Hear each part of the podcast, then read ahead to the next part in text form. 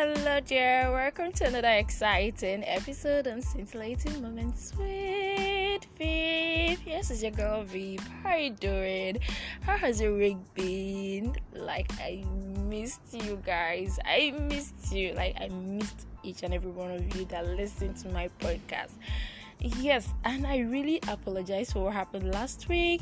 Last week we, we missed an episode, and um, it was it was really beyond my control. I tried my very best to put things together and try to send out the podcast, but then I just couldn't. Last week was uh, it was all good. Yeah. We said this year we're gonna be positive in every form, in every sense, in everything. So it was all good last week, and we have a better week this week. And here we are putting our podcast together. You and I having that wonderful moment again, that scintillating moment again. Thank you, thank you, thank you, thank you for tuning in. And so, um, based on what we've been discussing, mm-hmm, just like I dis- we discussed in our last episode, why do people even get married? Why do they want to get married? We got a lot of feedbacks, the funny ones, the ones that made sense, and all that. And I proceeded to, why are you not married then? You have reasons for wanting to get married. Then why are you not married? Why are you scared of marriage? What's your fear in marriage? that's the basic thing. Like, what's that thing about marriage that scares you, that scares the life out of you? And you need to hear our exciting comments. Yes, every comment is interesting. Every comment has something to say. So, um, the first comment I got was said, "Hey girl, how are you, babe? I'm good. Thank you for asking how I'm doing." So she goes ahead to say, um my fear is loving someone and comfortably putting my trust in him, and overnight the person changes. Wow.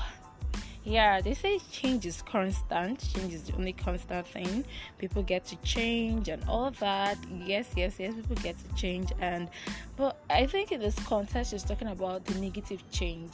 Then all of a sudden, the love we experience is no longer there that understanding is no longer there. Like, I don't even understand you. It's like we're total strangers. That's her fear. And it really makes sense. That's what is keeping her away. Mm-hmm. Let's continue. So, this second person said, Viv, I've been listening to your podcast. This is my first time sending a feedback. Wow, thank you.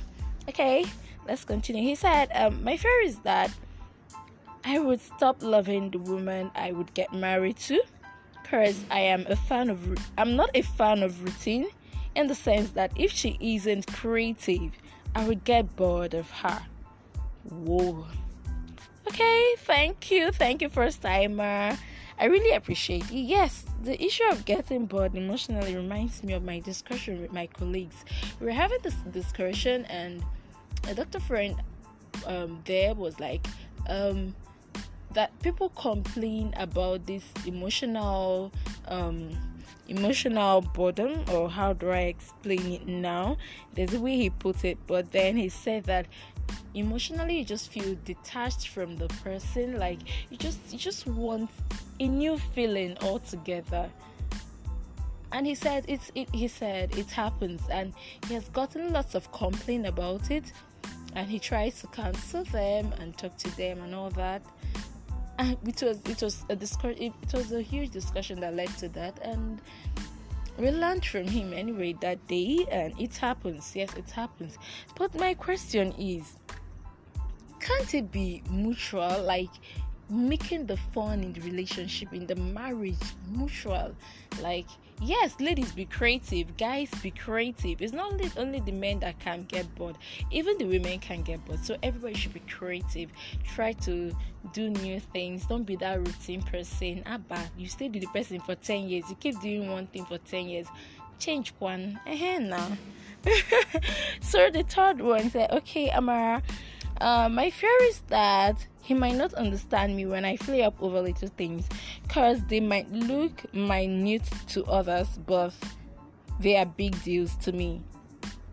Yes, when I got this feedback, I was tempted to ask her what are those things that are actually big deals to um, to you, but that really might need to be.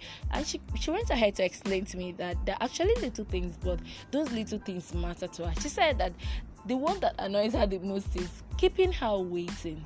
Like we have somewhere to go to, and I take my time to dress on time, and I'm there on time. I'm ready on time, and then you keep me waiting without notice. Like how? And then she gave another excuse. She told me that she doesn't like when people step on where she's mopping. when I caught that, I I really laughed out very loud. Like I was like, I can relate. I can relate mopping the house or so crosses over. Like it's so painful. It has it has a way of pinning you personally, like it does. And then she sent a third one. She said that getting something different from what we planned or agreed we would get without even notifying me. She's the type that likes tell me everything. If you want to change something, tell me. If you're not coming, tell me. That is her. And then and I understand I can relate to her in a way. Yes, I'm relating. I'm relating, yeah.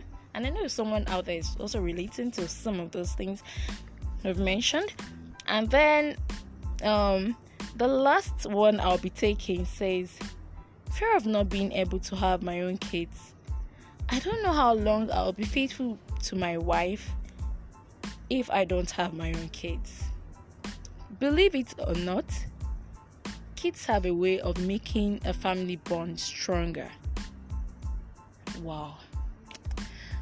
Yeah, I've really seen families that um that have this problem of um not having their own kids and whenever I see families like that, I take out time to pray for them. Yeah, I take out time to pray for them because there is this joy um, kids bring into a home actually, and um, it speaks a lot. It it this particular problem can affect.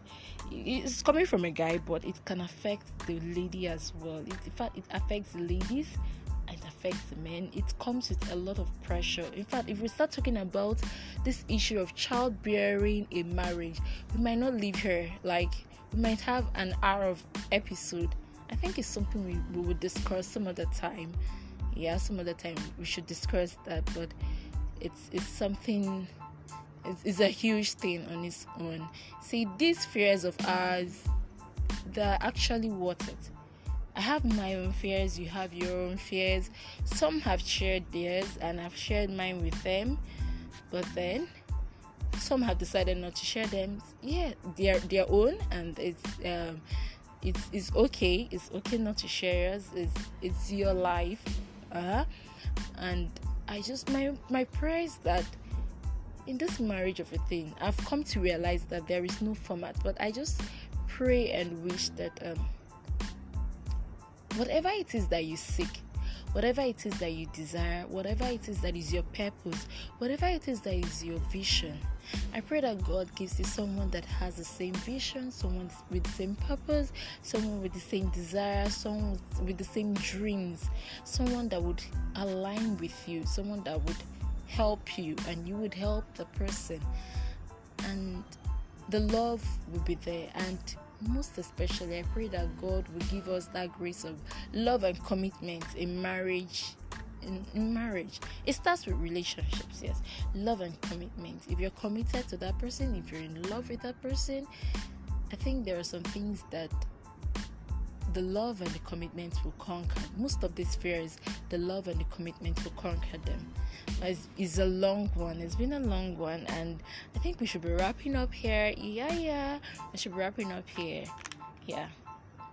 And even as you pray that God gives you someone that will love you and do all these things with you, I also pray that God will give you someone, will give you the grace to sustain your marriage, or God will give us the grace that will sustain our marriage to our different partners.